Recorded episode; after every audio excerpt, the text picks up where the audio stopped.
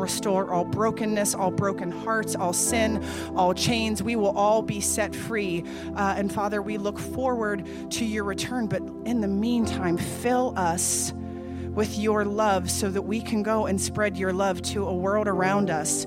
Uh, whatever our world looks like, help us to be able to spread and to show your love in our worlds ultimately your world that desperately needs the love and grace of Jesus Christ. In the name of your Son, we pray, amen.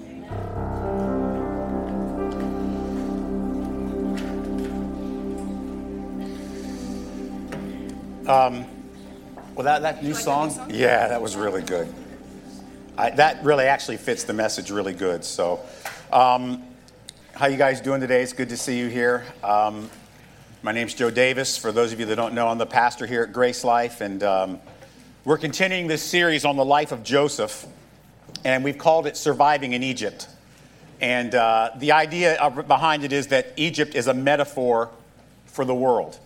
And the idea of surviving Egypt is how we go through and survive in the world around us. So, um, today, the message in number 23 in this series, we're almost done with it, just a few more weeks is called Saving Egypt.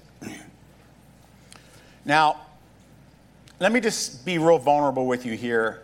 Sometimes, in the quiet of my own thoughts, I'm discouraged by how many of my own choices have hindered my own kingdom work. And I can think of several pivotal decisions in my life that have hindered my desire and ability to serve Heavenly Dad effectively. And my family and my close friends. I mean, how much impact has my dysfunction and my sin had on those relationships? I feel the burden that my choices in Egypt, in the world,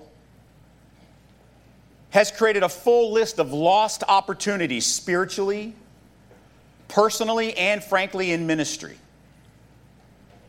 I mean, even now, how much does my own deficiency hinder Grace Life, this church? I mean, could it be bigger, more influential, maybe have more resources than we do? So, those are just some of the thoughts that run through your pastor's head almost daily. Can any of you relate to what I'm sharing in your own lives? It's like God had this beautiful, wonderful, perfect plan to use me or you to transform Egypt. But we messed it up. And now, whatever impact we might have is just a mere shadow of what could have been had we just made the right choices. But here's what we learn from today's passage God is never hindered by our own deficiencies. God's plan and calling for our life is never derailed by our own sinfulness. Because listen, walking by faith in Egypt is extremely complicated. It's filled with regret and guilt Yet at the same time, we're trying by faith to live and strive in grace and mercy. He designed his plan to use us in Egypt, knowing full well that we were going to mess it up and have our own struggle in surviving Egypt. So, just to let you know, I'm having a little problem with this computer today. I don't know what's going on with it, but um, so if, I'm, if I get lost, it's because um, I can't see and I'm using small print and I'm old. Otherwise, I would just use glasses, but I'm too proudful for that. So, so maybe it'll come up, maybe it won't. I don't know. Somebody can help me with it. Let me see. All right. Um,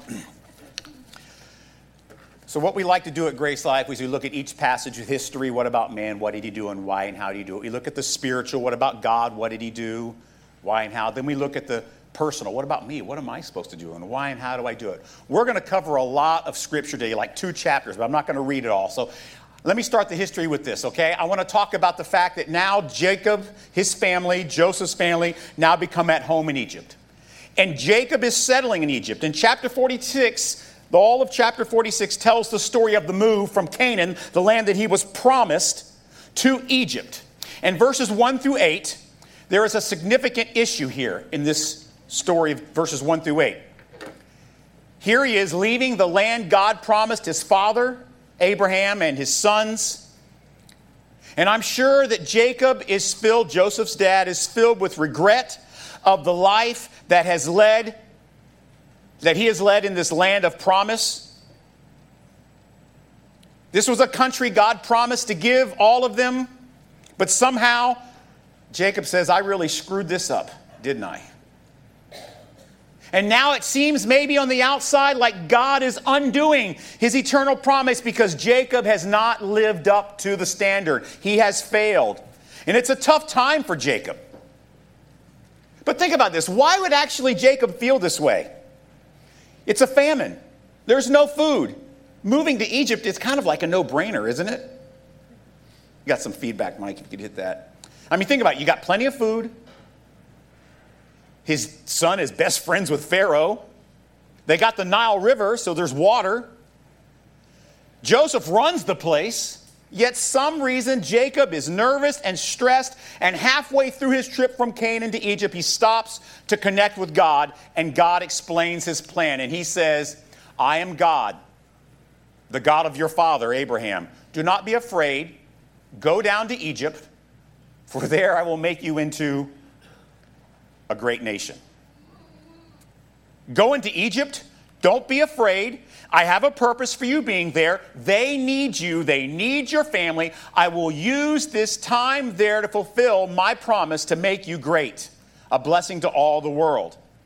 And then verses 9 through 27 is an accounting basically of now these are the sons that went. These were their children. These were their wives. These were their cattle. These were their donkeys. These were their poodles. And these are all the people that went. The whole family goes together to Egypt. Everyone, there's no one left behind. Everybody abandons the camp and they all go to Egypt.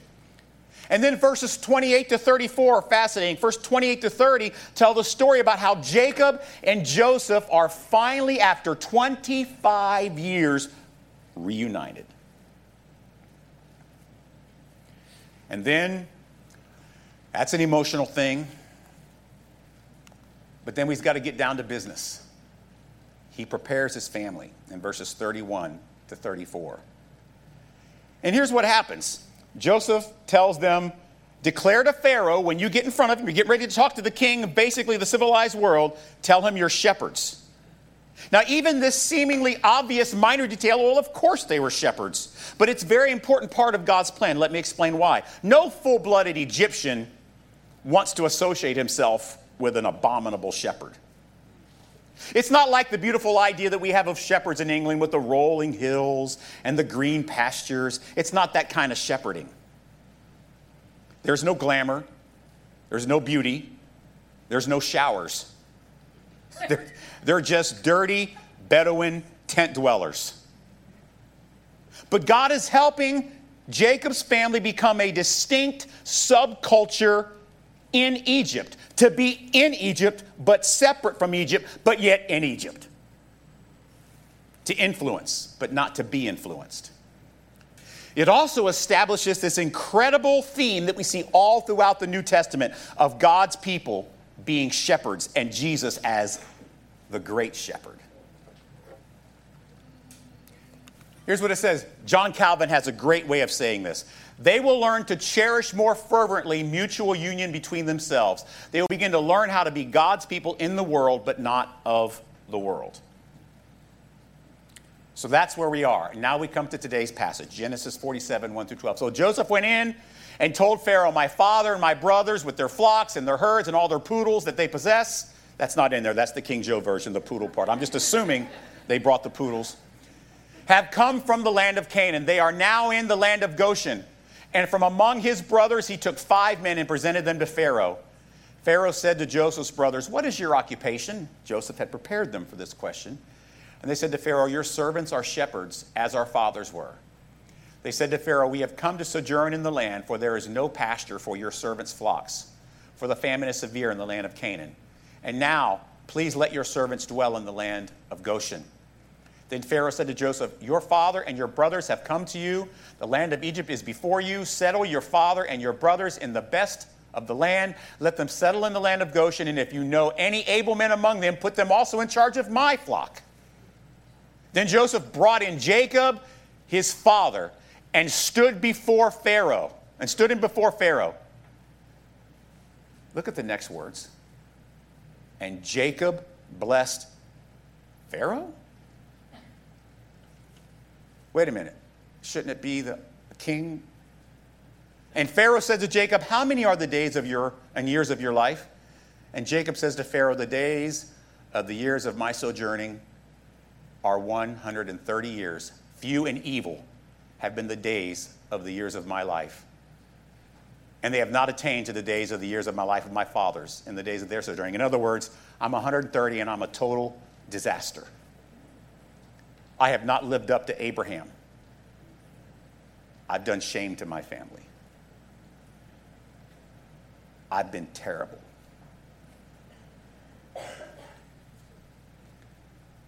And then the scripture says, after he says all that, and then Jacob blessed Pharaoh. It tells us twice in two verses that Jacob blessed Pharaoh. This is stunning. Then Joseph settled his father and his brothers and gave them a possession in the land of Egypt, in the best of the land, in the land of Ramses, as Pharaoh had commanded. And Joseph provided his father, his brother, and all his father's household with food according to the number of their dependents.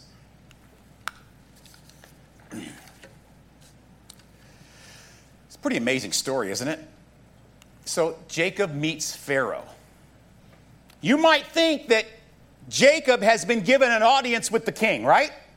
No, it is Pharaoh that has been granted by God's sovereign grace a meeting with the patriarch of God's people right before he dies. Jacob is visibly very advanced in age. Pharaoh asks him how old he is, and he describes his years as few and evil. He is feeling the burden of his own failures. Here is a man who has suffered from his brother's wrath, deservedly so, lost his mother because of the way he deceived his father. He spent time as an indentured servant to a very greedy, filthy uncle.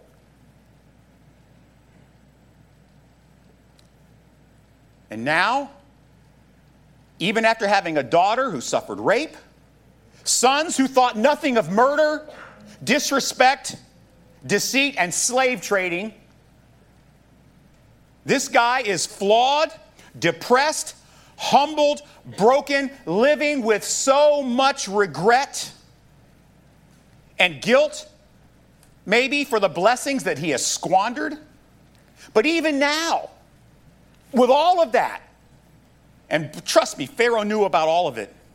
He is about to experience the fulfillment of God's promise for his life despite all of this dysfunction. God has begun to use Jacob and his ridiculous family to bless the earth and its most powerful king at the time. And then we have a blessed king.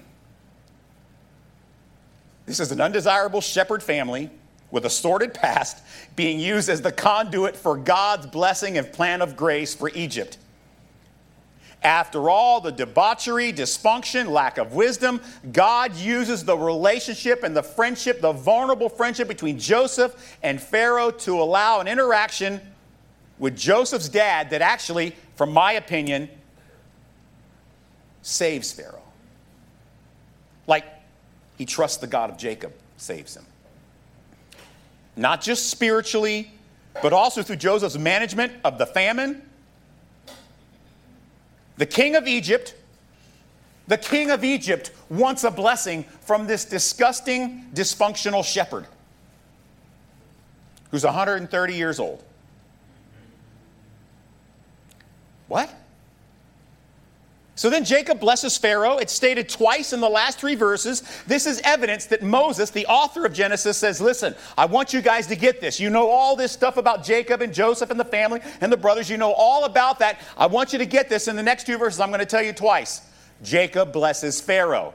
Then there's some more news. My days are few and evil. I'm an absolute catastrophe. I'm a mess. And then after that, it says, And Jacob blesses Pharaoh. So let's look at the spiritual. What about God?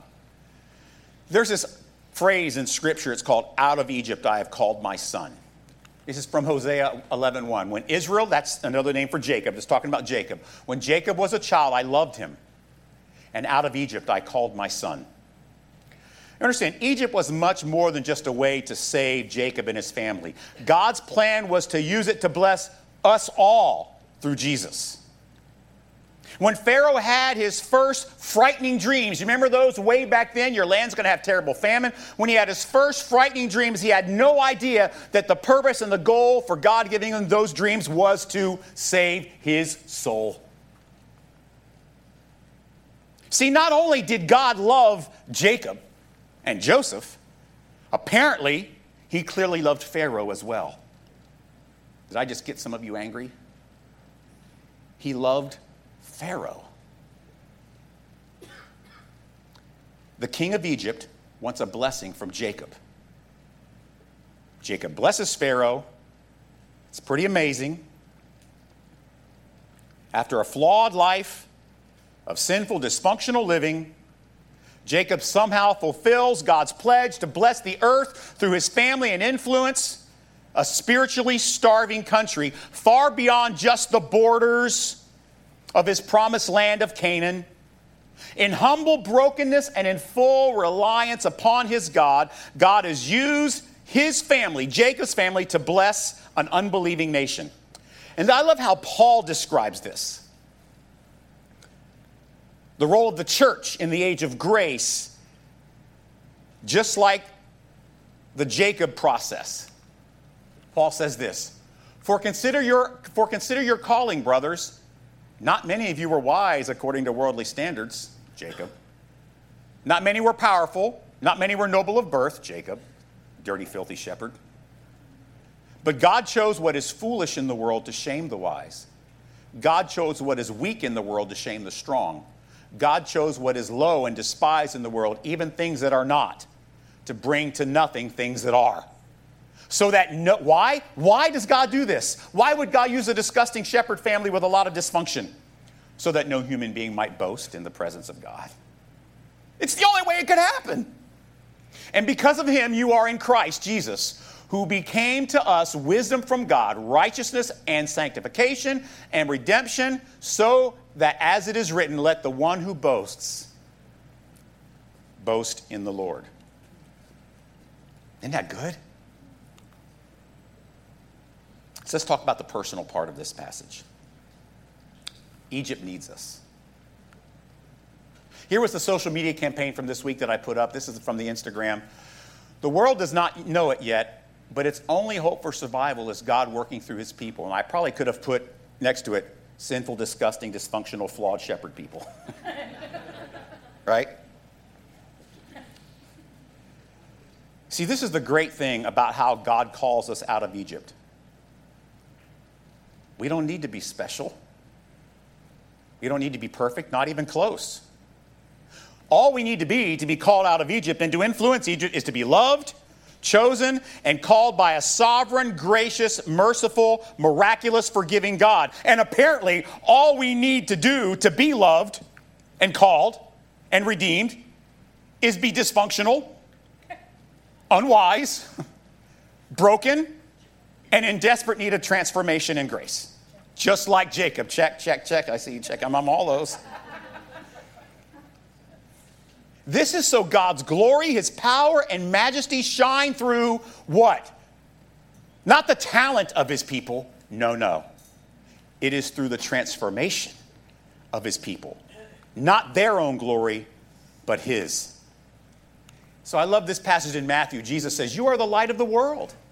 A city on a hill cannot be hidden, nor do people light a lamp and put it under a basket, but on a stand and gives light to all in the house. In the same way, let your light shine before others so that they may see your good works and give you all the credit for all the good things you have done. Is that what it says? In case you were just not listening to me, no, it says, Give glory to your Father who is in heaven.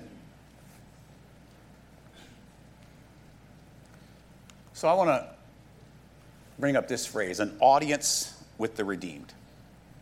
Just like Pharaoh had an audience with Jacob, I want to talk about the world's audience with the redeemed. Some of you are striving.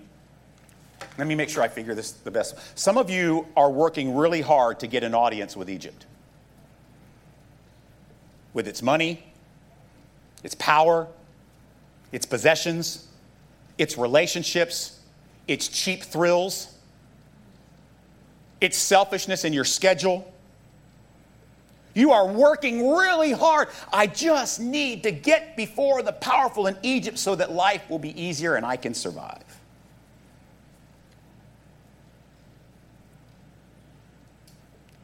But it's Egypt that actually desperately needs an audience with you. It's the other way around, even though we don't think about it. Egypt needs an audience with you.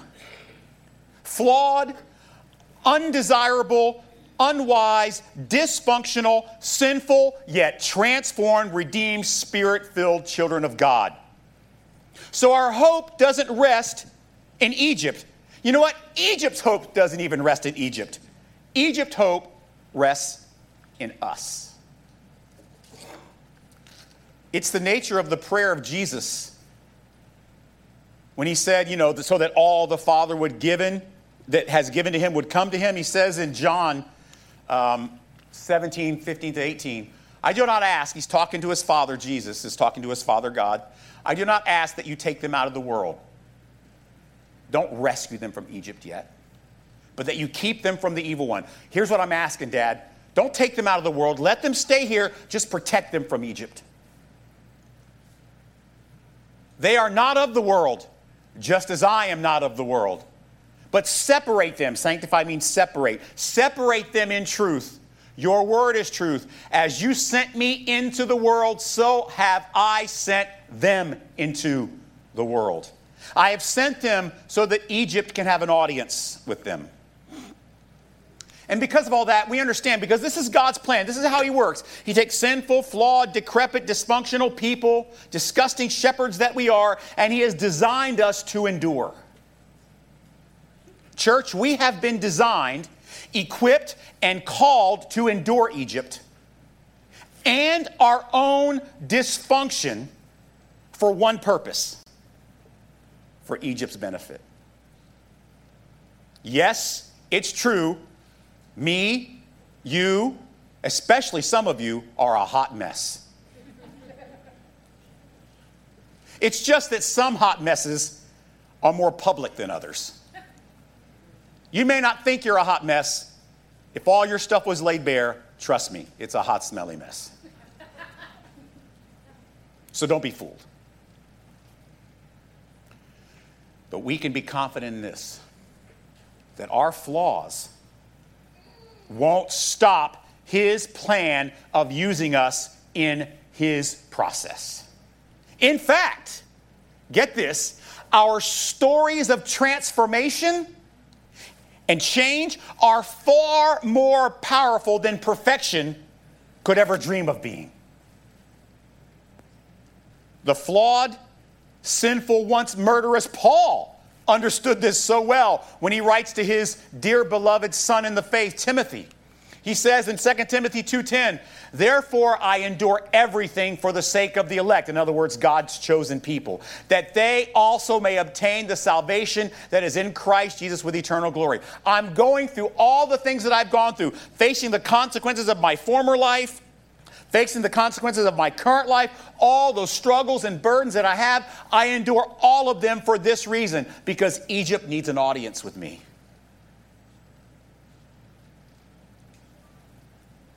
So, we are Egypt's lifeline. So, yes, surviving in Egypt is hard. And our own ridiculousness, frankly, makes it even harder. But, church, this is how God works. Throughout church history, Christians have been a blessing to the world, even in the midst of our own stupid dysfunction.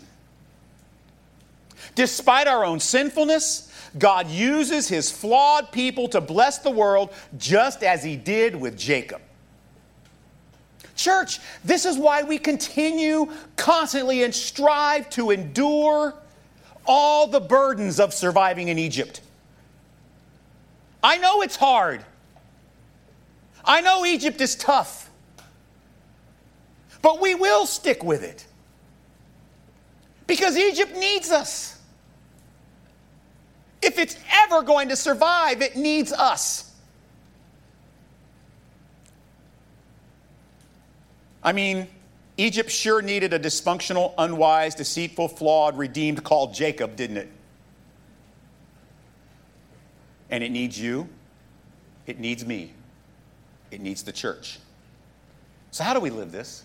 What's the practical application for this? Here's what you do we will move about daily as we seek to survive Egypt. We will move in humble awe, fully aware that somehow, some way, for some reason, God has taken absolute hot messes like Jacob and you and us, and He makes them spiritually, get this now, He makes them spiritually the most important influence in the world, even if the world doesn't even know it. Dad, we are so thankful. We are so thankful that our impact on Egypt includes, in part of your plan, our ridiculousness. Lord, I pray for some people in this room right now. I don't know what the story is, but some of them are carrying really heavy burdens of guilt, regret, resentment, discouragement, feeling like they've lost opportunities. It's too late for me now. God can never use me. I have too much mess in my life. God, I pray that you would right now, this moment, relieve them of that burden and say, hey, you think you're bad? Oh, look at Jacob. And I pray, God, that this truth about how you use flawed people and their story of transformation, that you would use this example to set us free from that burden that says God could never use people like us. As a matter of fact, God, we're thankful that's the only type of people you use. Lord, help us to endure because there's a lot of people depending upon your church through your grace and calling to come through.